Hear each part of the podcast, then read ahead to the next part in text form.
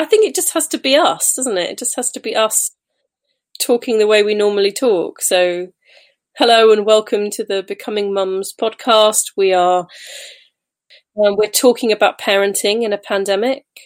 Becoming Mums is a peer-to-peer support group that we established in 2017 because we needed to talk honestly about motherhood, about the massive seismic changes in your identity, about the community, about the way society looks at you. And instead of just talking about nappies and nap times, we wanted to meet with other women and talk about the things that were really on our minds all the time our birth stories, our, our work hassles, our identity, all of the things that have shifted um, since we'd become parents. And so we founded the group in 2017 blah blah blah blah blah. well, we could cut that out. Apart from the blah blah blah blah blah at the end, where I completely lost my train of thought. oh.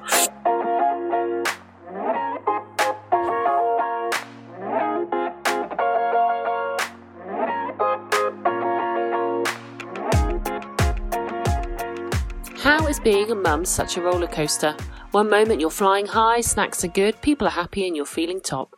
The next moment, everyone is crying, someone's had a tantrum, and you've eaten all the biscuits hiding in the kitchen. Throw a pandemic into it, each day is as unpredictable as your mother in law after she's been drinking. We're Liz and Fee, mums of preschoolers, and we are desperate for mums to be more honest, letting others about how hard all of this is and seek solidarity from those who are going through what you're going through. Parenting is hard enough as it is without having to spend all your time with your children. Welcome to Parenting in a Pandemic.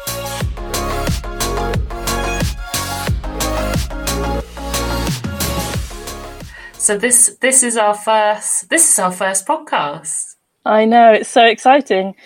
I was thinking about how we could start, and probably the best thing to do is just introduce ourselves, right? Because people don't know who we are and what this is about, so it probably makes sense to give a little overview of what we're about and why we're doing this. So, how about I go first? Go for it. Okay. So my name's Fee, and I'm not going to say my age because if this is, you know, a thing, and we do do this regularly, it's only going to bum me out when we go back and have a look in future sessions. So I'll leave that off. Um, I have two children. I have two girls. Um, one is two, recently turned two. The other one is nearly four and I live in Wokingham. I used to live in Somerset. I'm actually, well, I'm not Somerset born and bred, but I'm Somerset bred, I suppose is the best way of looking at it. And I moved here when I was 20, 23 and never looked back. I love Berkshire. I love the community of Berkshire. I love the proximity to London. I love the people. I love the fact that we're not too far from the countryside. I loved Somerset, don't get me wrong. It's a beautiful part of the country, but it's so far away from everywhere. It's, you know, it's it's close to Cornwall, which I love. Who doesn't love Cornwall? But I really enjoy life in the southeast, and I'm really glad we made the move. I dabbled as a chef for a little bit, but my degree, everyone thinks I'm quite random because my degree is in English language but turns out that's quite dull sometimes.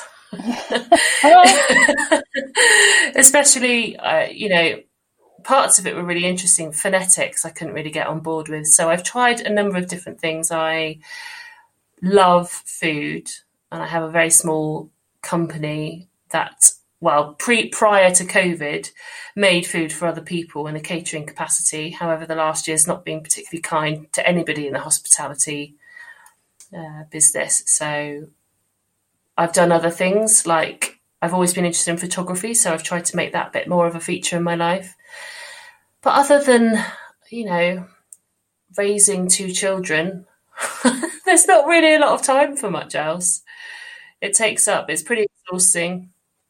And I am the primary carer, so I don't have much time for any other things. But when I do, I love not spending time with my children.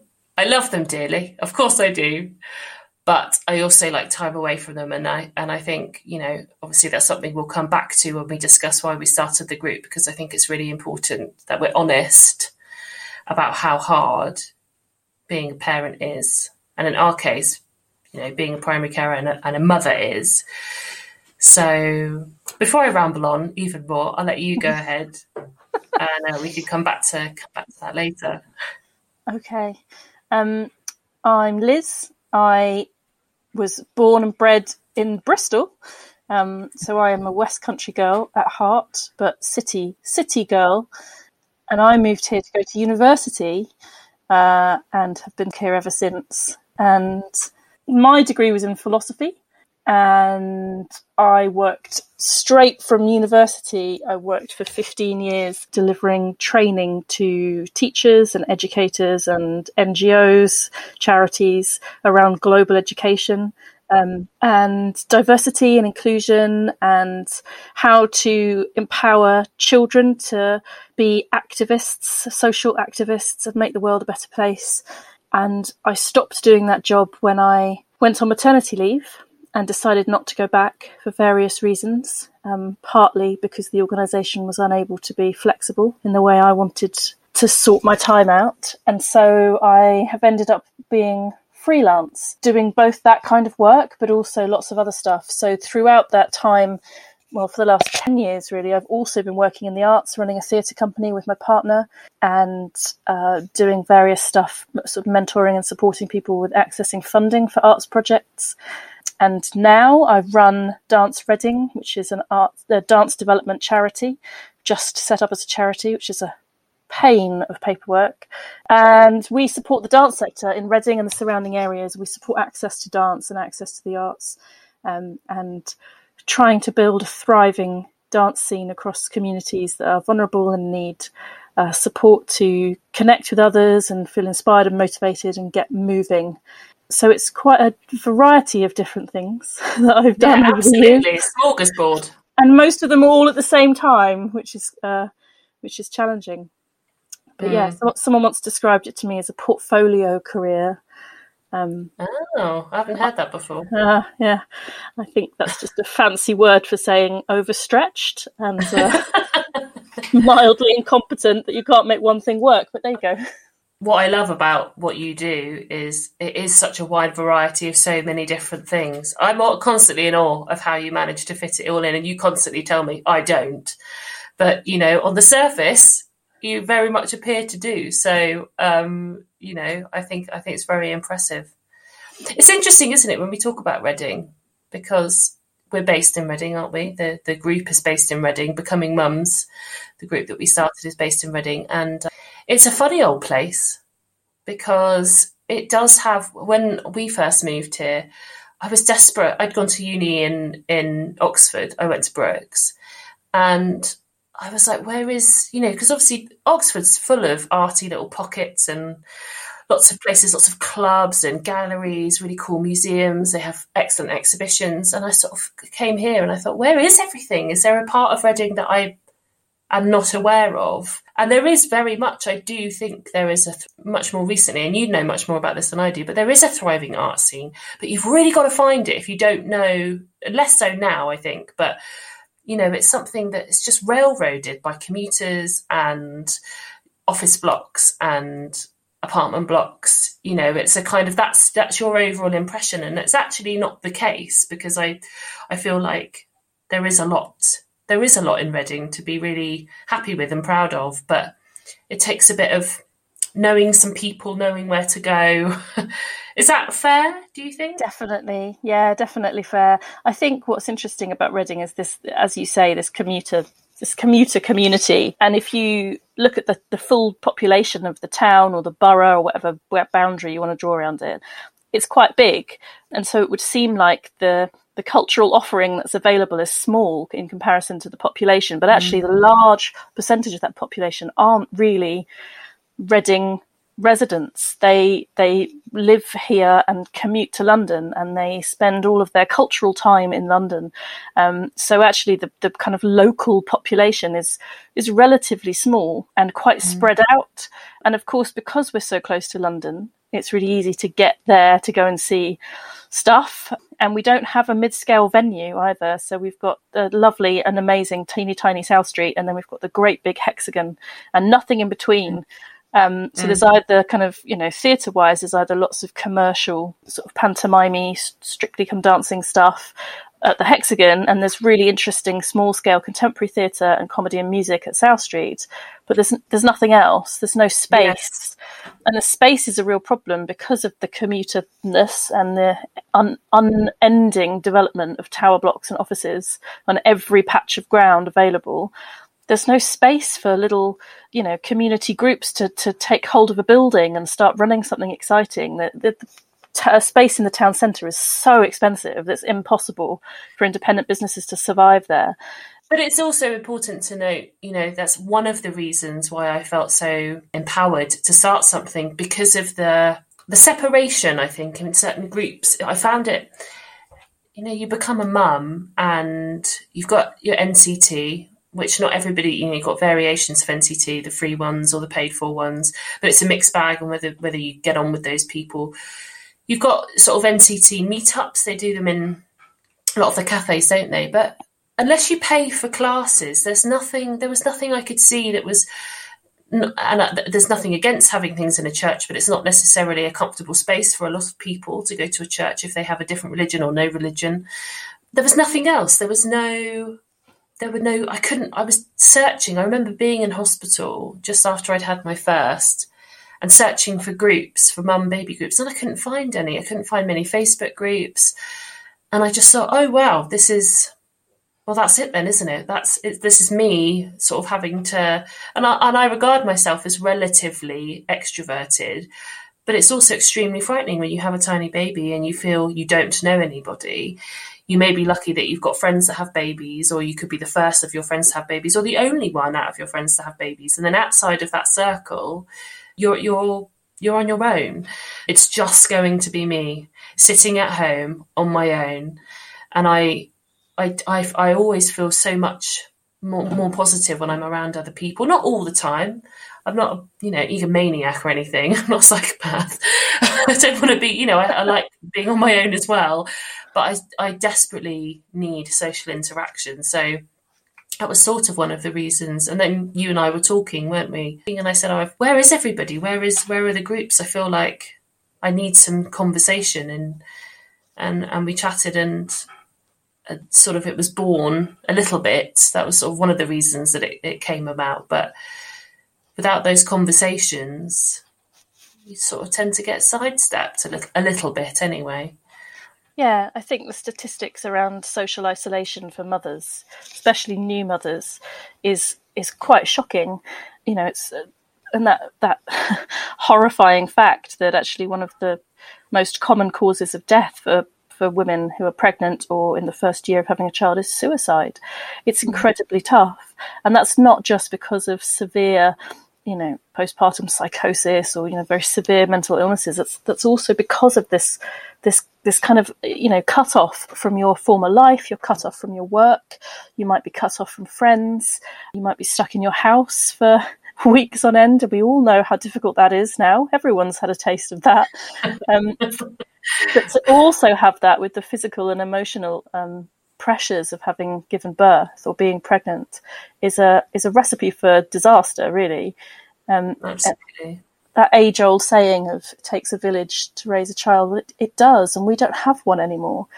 And mm-hmm. the amount of work you have to do to find a village, your village, and for it to be the right village, um, is is significant. You know, you talked about searching for baby groups, and it's not just the searching. You then have to get to it.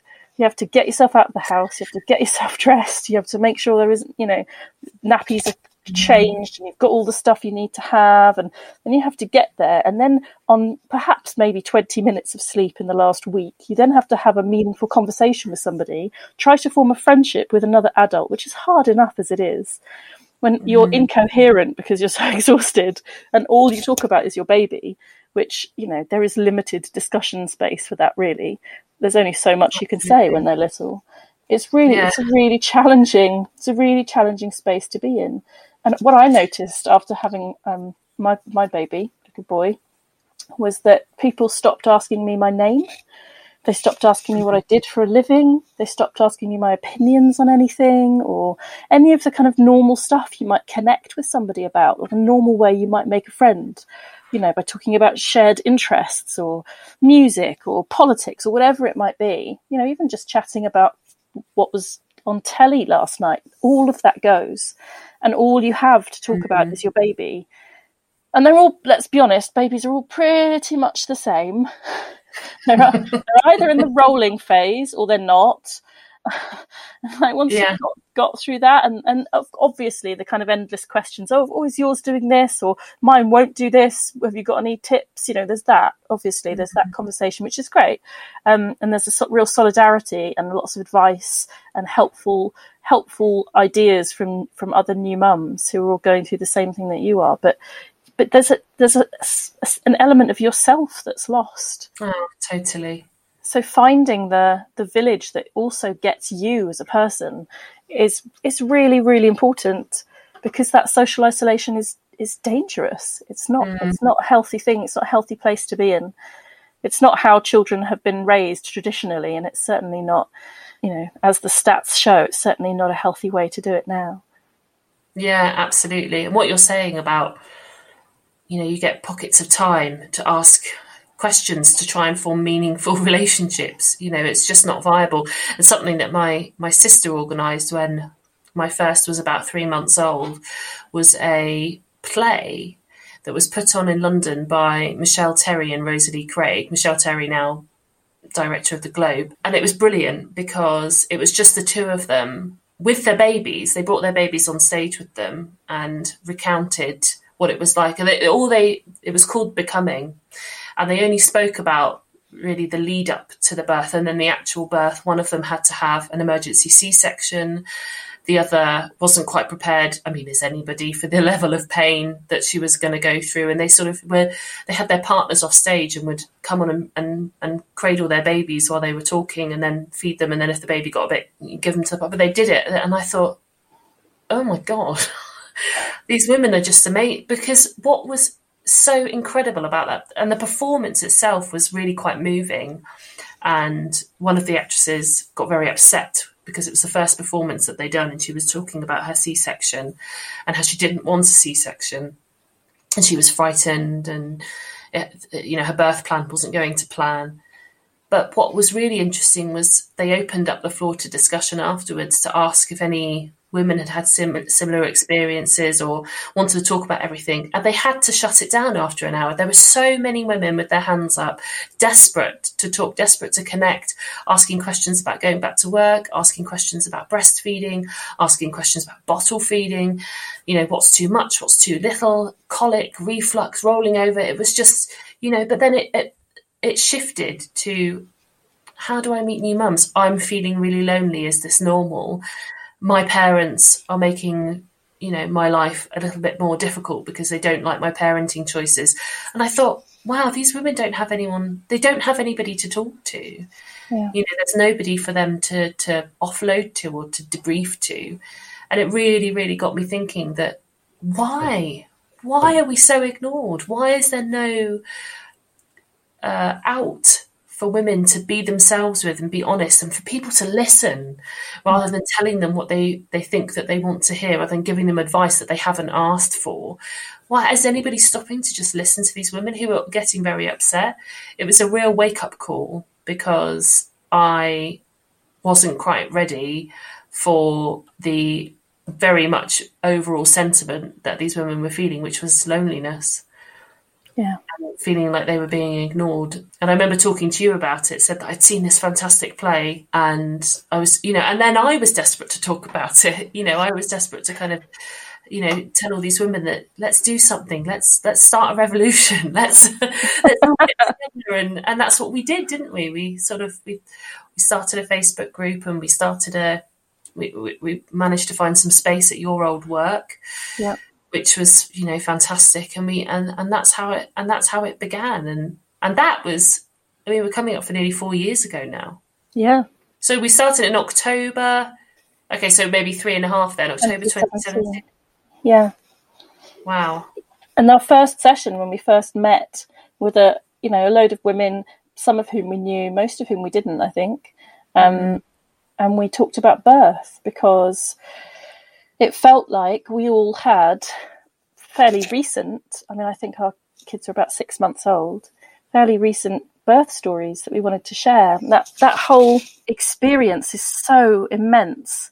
Um, you know, not even talking about all the other stuff that comes with becoming a parent, but just the giving birth part.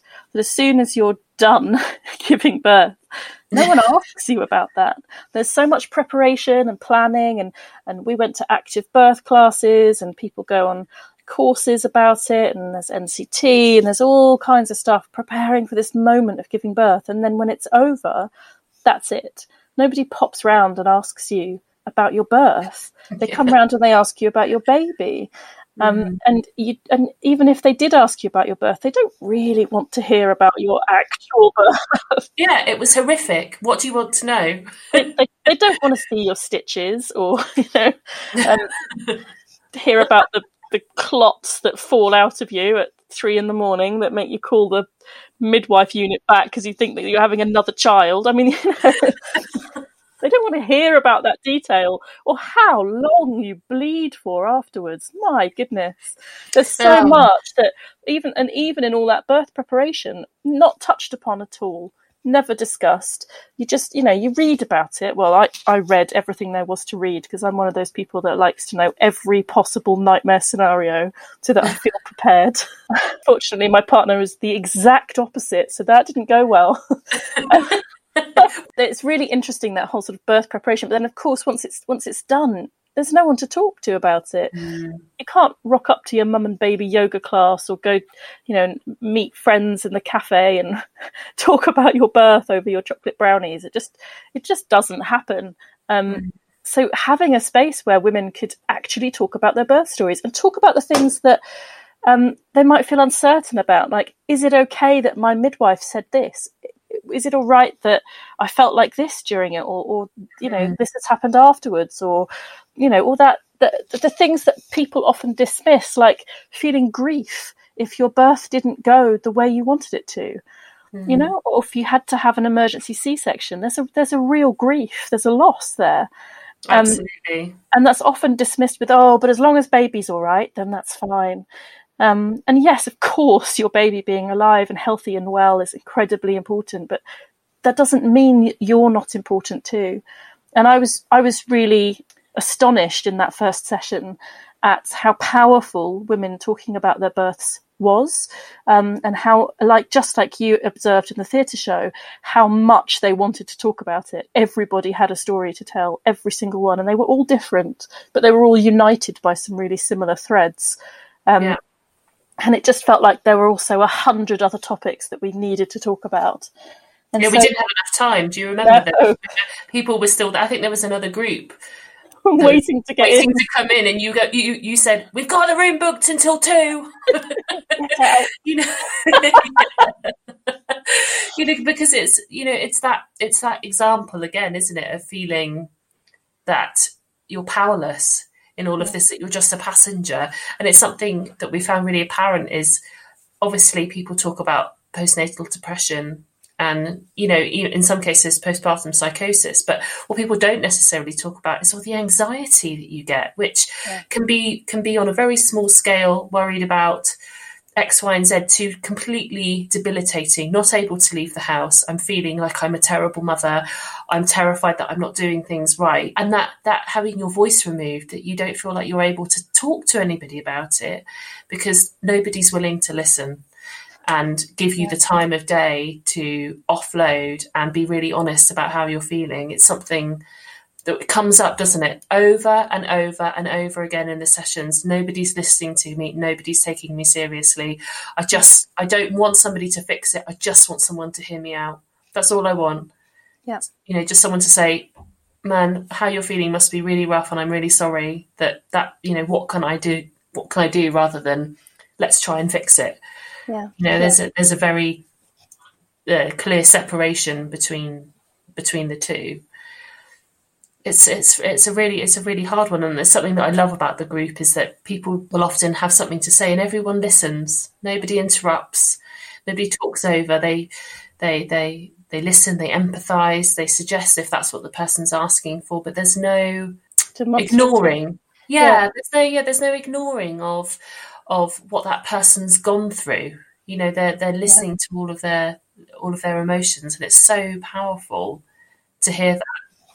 And the similarities. I mean, that's one of the things that I I remember going away from that first session, and I I'd walked there because it's not that far from my house, and I remember walking back and just kind of c- crying. Like I wasn't really crying, and we just water was falling from my face, um, and just this this this sense of of solidarity of sitting in a room full of people that you don't know, and they all understand you. They get it, mm. You know. And I, I'd gone through this massive experience, and I hadn't really found anybody else who got it or how how it was making me feel. Um, and I've felt that every session since that whatever topic we're talking about, we all feel really similarly about it. And a lot of our conversations come down to the fact that we are, as, as women, handed a great big box of societal expectations from birth. But when you become a mother, there's a whole new box suddenly dumped in your hands. And we're all part of that. We're all experiencing that, some more than others. Certainly for, for women who are black or Asian, you know, there's a whole load of other stuff that comes with that.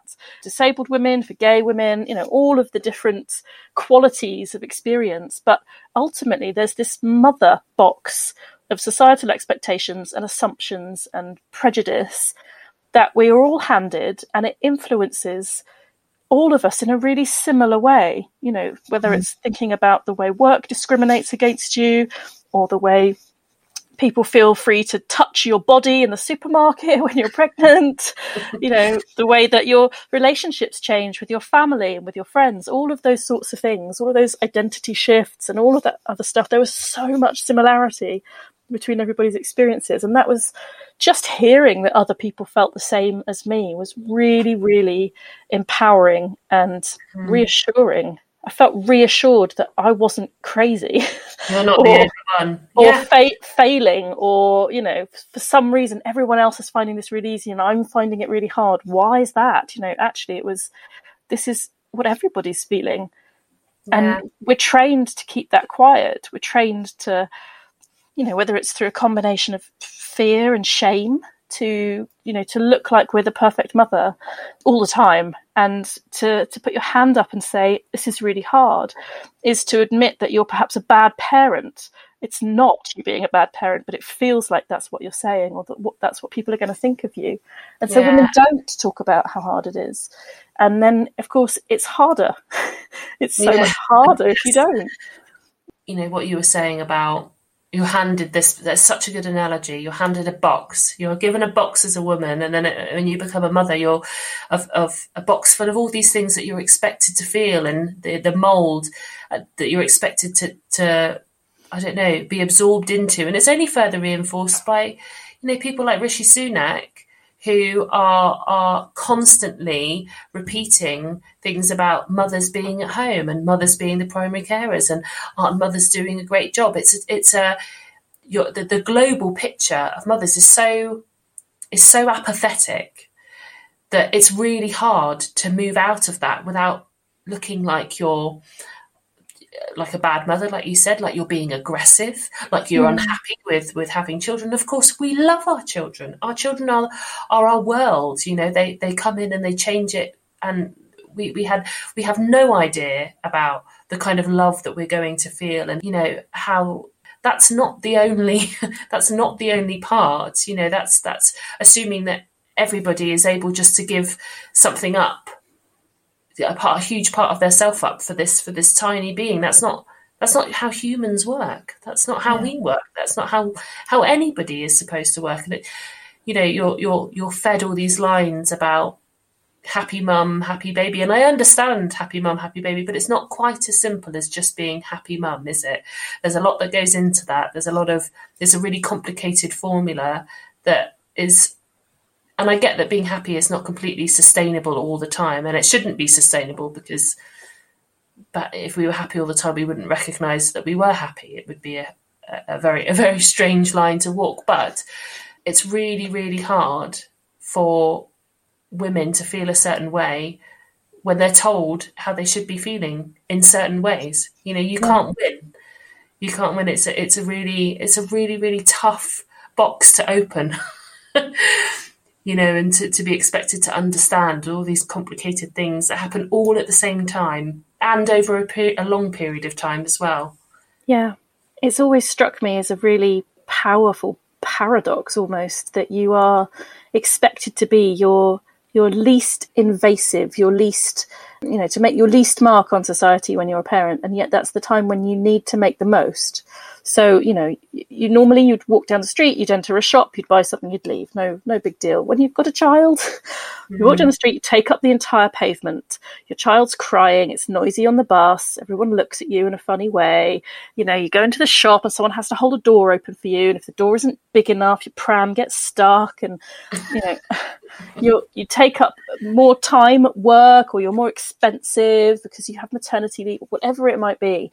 We're sort of we're expected to make less and less impact. We want babies to be silent and mothers to just be at home and quietly get on with it. We don't, and yet at the same time, we're inherently bigger and noisier. Um, mm-hmm. And yet we're forced into a space where we're expected to just be invisible.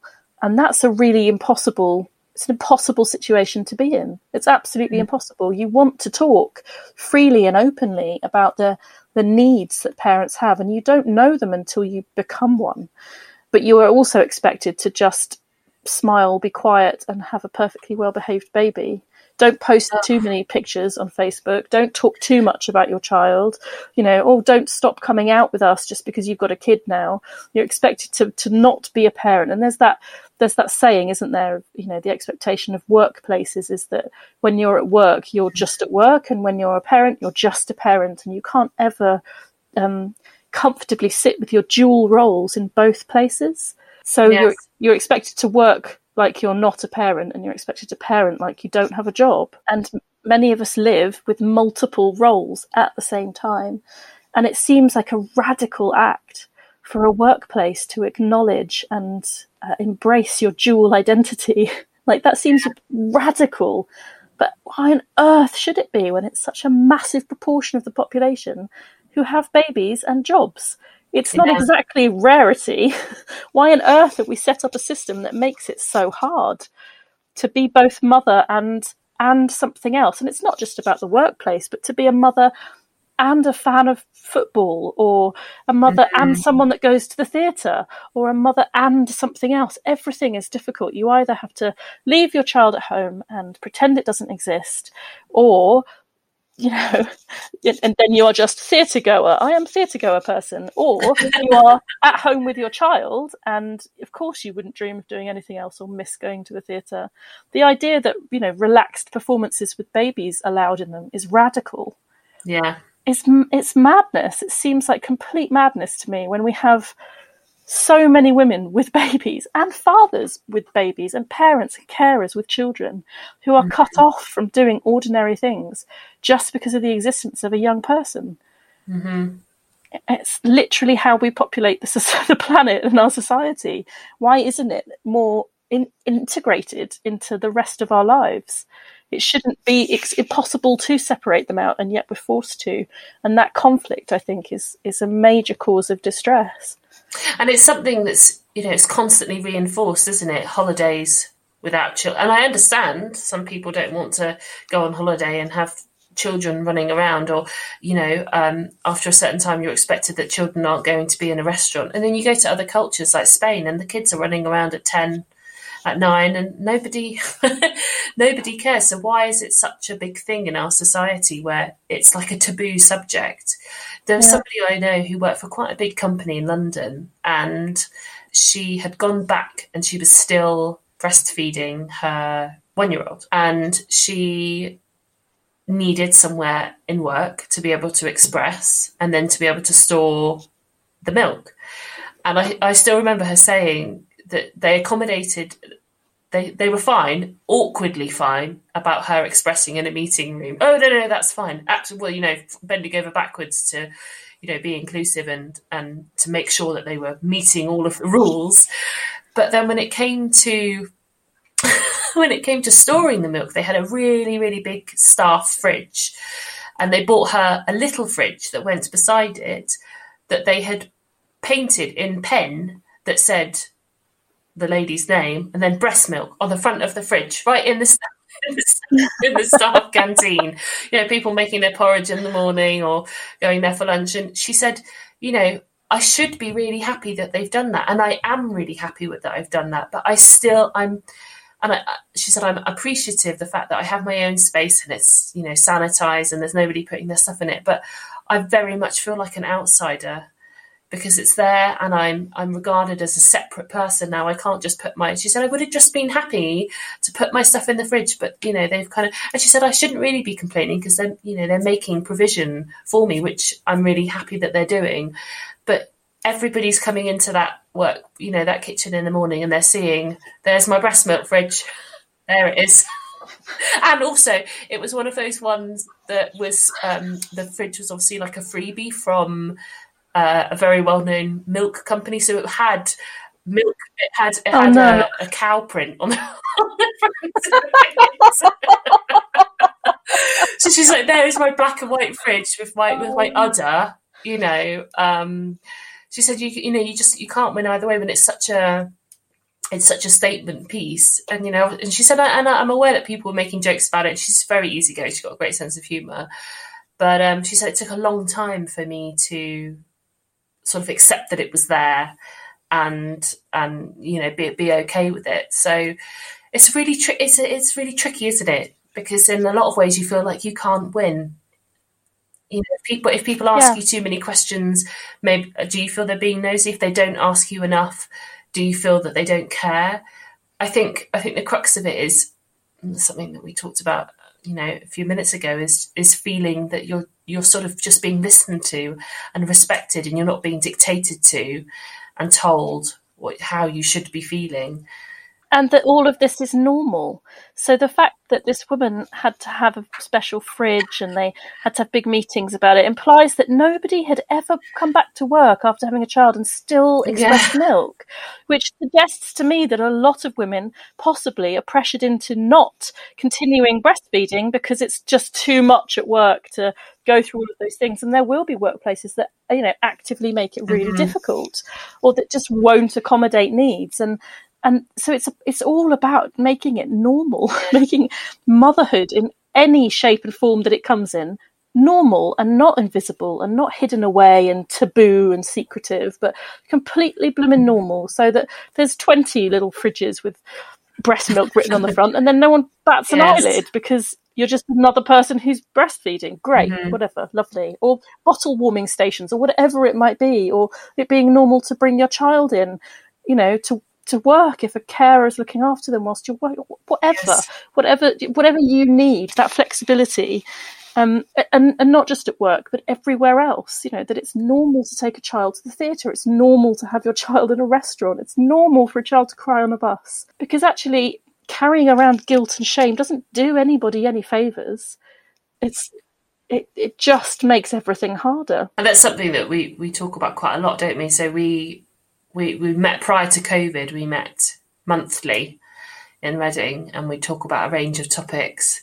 And then obviously with COVID, it shifted online and we would do weekly or fortnightly live sessions and people could, we had a variety of speakers and people could comment and things like that.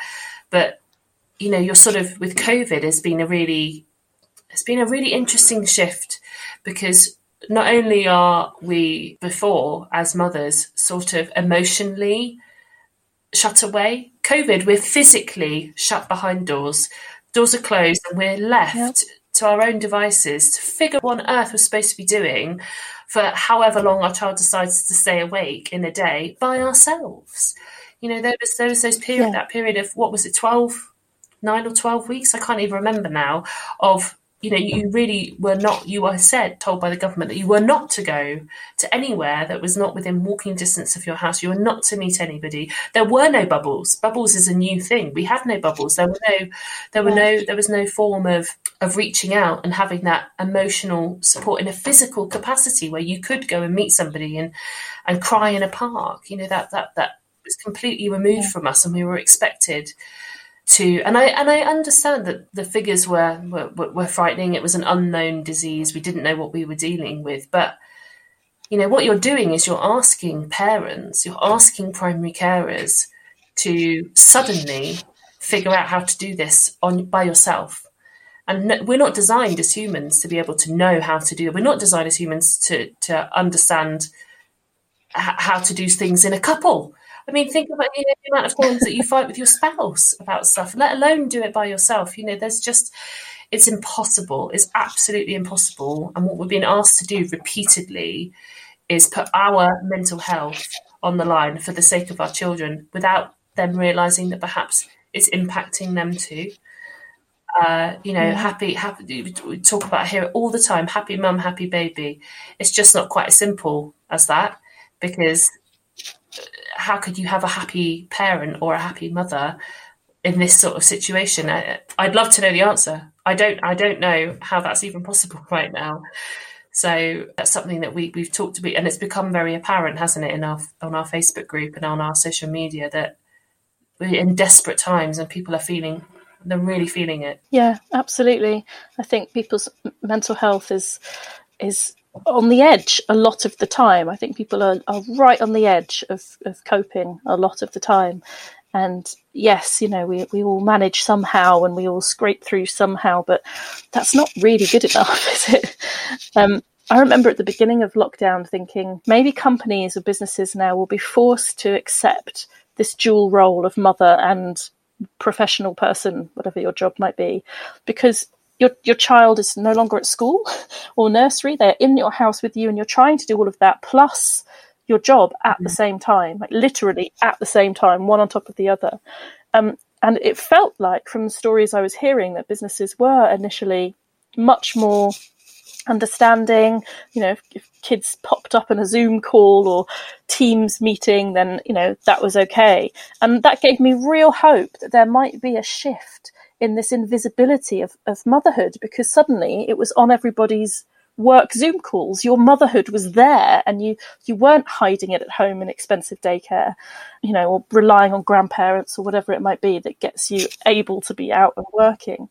Um, but actually, what's happened over time is that, so what I've heard is that employers are becoming less and less forgiving of that, and people are, you know, having to negotiate flexible time and you know coming back to the office and not coming back to the office and all these sorts of things. And and it doesn't seem to have made the change that I perhaps naively really hoped that it would. And, and so what it's done is it's left parents trying to parent and work on top of one another but keeping them separate which is just the, the normal societal impossibility but magnified amplified by by a thousand I can't, you know, my, my child isn't old enough to need to be homeschooled in that sense. He's still in his nursery setting three days a week, which is amazing, despite all of the other, you know, anxieties that that brings in the, in the middle of a pandemic. But for parents who have school age children who are trying to home educate their children plus do a full time job at the same time,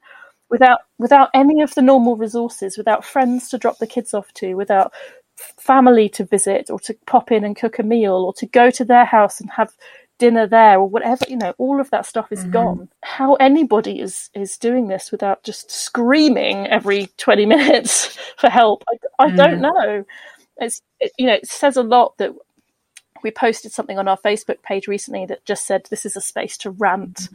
about whatever you need to get off your chest and i think within within six or seven hours, there were 81 posts there of people just needing to get something off their chest. Because who can you say mm. it to? You know, no, no longer can you meet up with other people in your village who get it. You know, there's only so many Zoom calls you can and, and also so many emotions that you go through in such a short space of time. I mean, as a parent, you do anyway, don't you? Really, you can go from one end of the scale to the other. But in these in these certain situations, today is a classic example you know, we were we were all quite happily sat at the table doing Play-Doh, and then about four minutes into it, somebody had Play-Doh in their eye, somebody else had done a poo in their nappy, and I was looking at the clock thinking, when can I start drinking? Which is not a healthy approach, and I'm aware of that. But you know, I'd gone through things being really, really calm. And then as soon as I got everybody some snacks, it had gone back to relatively happy, but then, you know, the TV was on and the vibe had changed. And that was in the space of about 35 minutes. So, yeah, you know, when you go through a day and you get to the end of the day, often my, my, my husband and I just don't, we don't speak for about half an hour. I just don't want to talk. I don't want to, I think it's, it's, it's a form of, I just like the silence anyway. But it's also a form of processing. And when you're not given those tools mm. to be able to process what's going on at any given moment. You can't step outside of the office and cool off and go and have a cigarette or, you know, go for a walk around the block or go and find a colleague that you're close with and go and talk about it. You're you're there on your own all the time having to process stuff and flit from one emotion to the other in very, very quick succession. And it's not good. It's not good for us. It's not good for our children. It's not good for our relationships.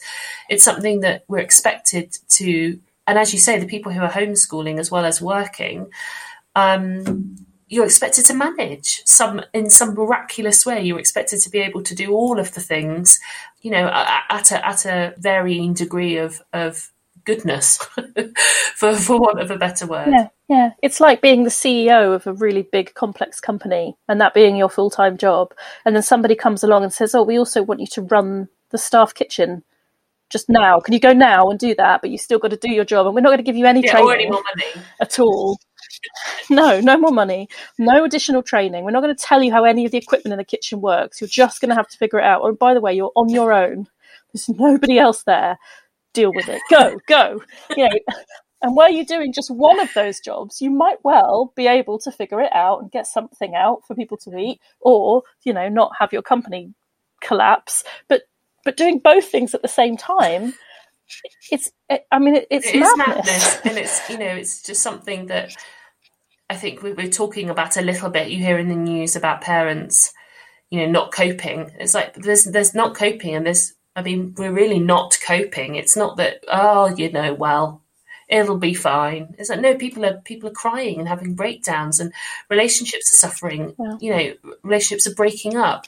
You know, kids are being yelled at most of the time. I mean, maybe it's warranted, but you know, those feelings, those feelings of, of that we're experiencing would never have been there before and yet it's something that we're just not we're not talking about i i mean i'd love to see the statistics after this is all oh, i say gone like like i even understand yeah. you know the, the the the structure behind how long it's going to take for this all to go back to what is regarded as normal you know how many services will be accessed by the nhs you know talking therapies antidepressants? What's the increase on you know the the the operations that have been postponed? I mean, I'm talking about everything that people have put off yeah. because they physically haven't been able to to to access it. They haven't had the time. They haven't had the mental space. They haven't felt emotionally able. You know, I, in all of and, and I'm so fed up of talking about Brexit, but you know, obviously one of the things that they mention is more money for the NHS. Well, I mean, the proof is definitely in the pudding there, isn't it? you know, that's that's what you've. There's there's no greater time than than than right now, where people are desperate. You know, people rely on the NHS, and and look what's happening. You know, look what look what, and that's that's just one aspect. That's a that's a physical reaction from a disease. The NHS. What about everything else? What's what's going to happen? Um, I'm terror. I'm terrified. You know. I'm absolutely terrified. But it's something that I think we as a group, just to bring it back to our amazing group and our you know amazing women that are in the group, it's something that we do we do do well, which is talk and we're honest with each other. I think without being without honesty, you don't have much. You don't have a common thread you don't have that support. You don't you you can sort of peer in but unless you're willing to really tell people how you're feeling and to really listen there's not you can't get as much from it i think as as as you should. Yeah absolutely. And you know along with the all the learning that we have, hundreds of years of learning about how human beings function and what we need. You know, we know that we are social animals and we need other people. We need connections. We are not, we don't function well in isolation. Um, and there's lots of research more recently that talks about you know some of the the best ways to support people's mental health, whether they're mothers or not, is for them to be around people who understand them, mm. who listen to them, who they feel connected to in some way. Um, you know, just that social social connection is incredibly powerful and really, really important.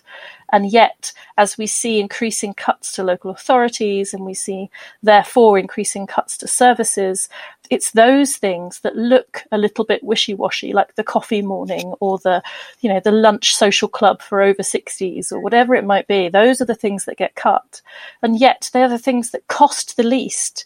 And the long-term implications of losing those are massive and mm-hmm. expensive. Mm-hmm. And it's, it's really, uh, you know, it's always been worrying, but it's, it's even more worrying now to look at five years from now and think, that's when we're going to start seeing the impact of this year, this year, 18 months, however long it's going to be. That's when we're going to really see it. That's when people are, you know, are going to, we're going to see the, the loss of everything and what that, what that means for the, the next round of mothers who are having children next year or the year after in the wake mm-hmm. of this, in the wake of even more loss of groups. Because once, typically once a, an, an organization or a class or a group or whatever it might be, once they're gone, they're gone. Mm. It's much harder to start stuff from scratch than it is to keep Absolutely, it ticking along. Yeah. And so, you know, uh, and again with with the financial situation because of COVID, there will be more rounds of cuts. There will be more losses. So, what is it going to be like for mothers five years from now? You know, what's the landscape going to look like? And I think the thing that we have to hang on to is that social connection. If we can keep mm-hmm. that, then we've always got multiple people to pick us up. We've got multiple brains to solve problems. We've got just just that simple friendship and support that's so so vital for everything else. Yeah. But yeah, it's uh, it's worrying. It is worrying. It? it is, and I and I think there's always going to be space, isn't there, for groups like ours? There's always going there's always going to be a need for people to talk and to chat. And you're absolutely right. I, I have no idea what it will look like. And I hope that there are the dream. We've talked about this loads of times, haven't we? About having various locations all across the country because we both feel very strongly that women aren't supported. Parents, mothers are not supported enough. You know, so that's that's that's the ultimate goal. But in terms of everything else, I, I really hope that there's there's there's stuff going on. Time will tell you know, time will tell. That's why we we yeah. need your uh, we need you to continue with you um, educating the, the the children of the future. lighting a fire underneath them. Well, that's we joke, but it's true, isn't it? Because that's the you know they're the ones that will be carrying stuff forward. They're the ones that will be talking about their parents who were crying over the dinner table because they couldn't homeschool them and they couldn't work at the same time. And the parents that were you know tired or crabby or they changed slightly in that time. They're the ones that will yeah. remember. And i'm not saying that's a, it sounds like a bad thing. That's not a bad thing. That's they're the ones that will make the change for the future to ensure that that never happens again and that there's social yeah, structures in place. You know I, I have faith. I do. I have faith in them. And i think you know we're capable they're capable of great things you know of of of, of changing things especially with something like this as part of your childhood. I think you you would see things differently and i think that that sort of takes us to the reason why we're doing these podcasts is, is it's about trying to make a shift in this invisibility of motherhood, trying to have a, a bigger conversation, as big a conversation as we can.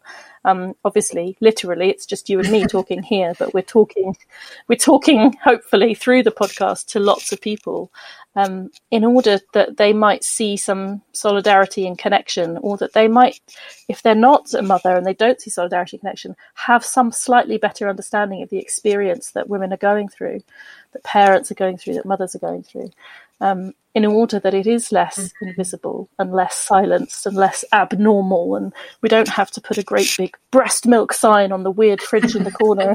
we we can embrace our our you know our, our role as as parent and whatever else multiple roles Absolutely. we carry um, in the same space. Yeah, totally. And we've got. I mean, we've got loads of things we, you know, planned for the rest of the, the series and people that we're we're going to talk to, and we're covering a range of range of subjects, much like topics that we visited previously before in our groups. But we've got the added bonus, the added bonus, I should say, of um, of doing this all again, but in a in a pandemic.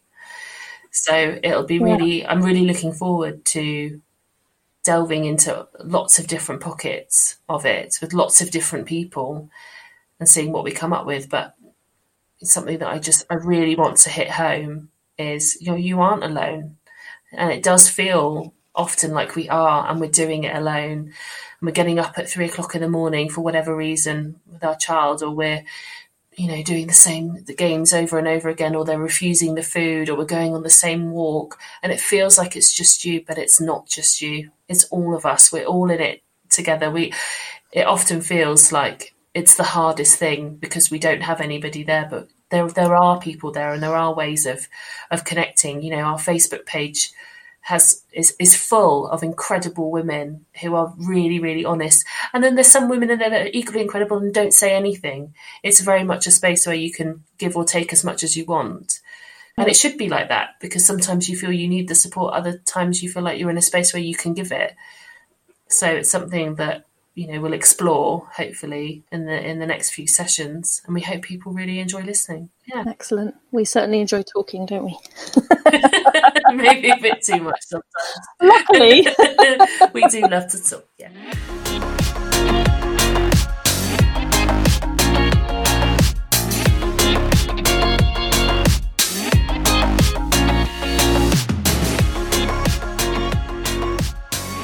You've been listening to a Parenting in a Pandemic podcast from Fee and Liz at Becoming Mums. Please subscribe for new episodes and follow us at becomingmums.com or via our Instagram and Facebook pages.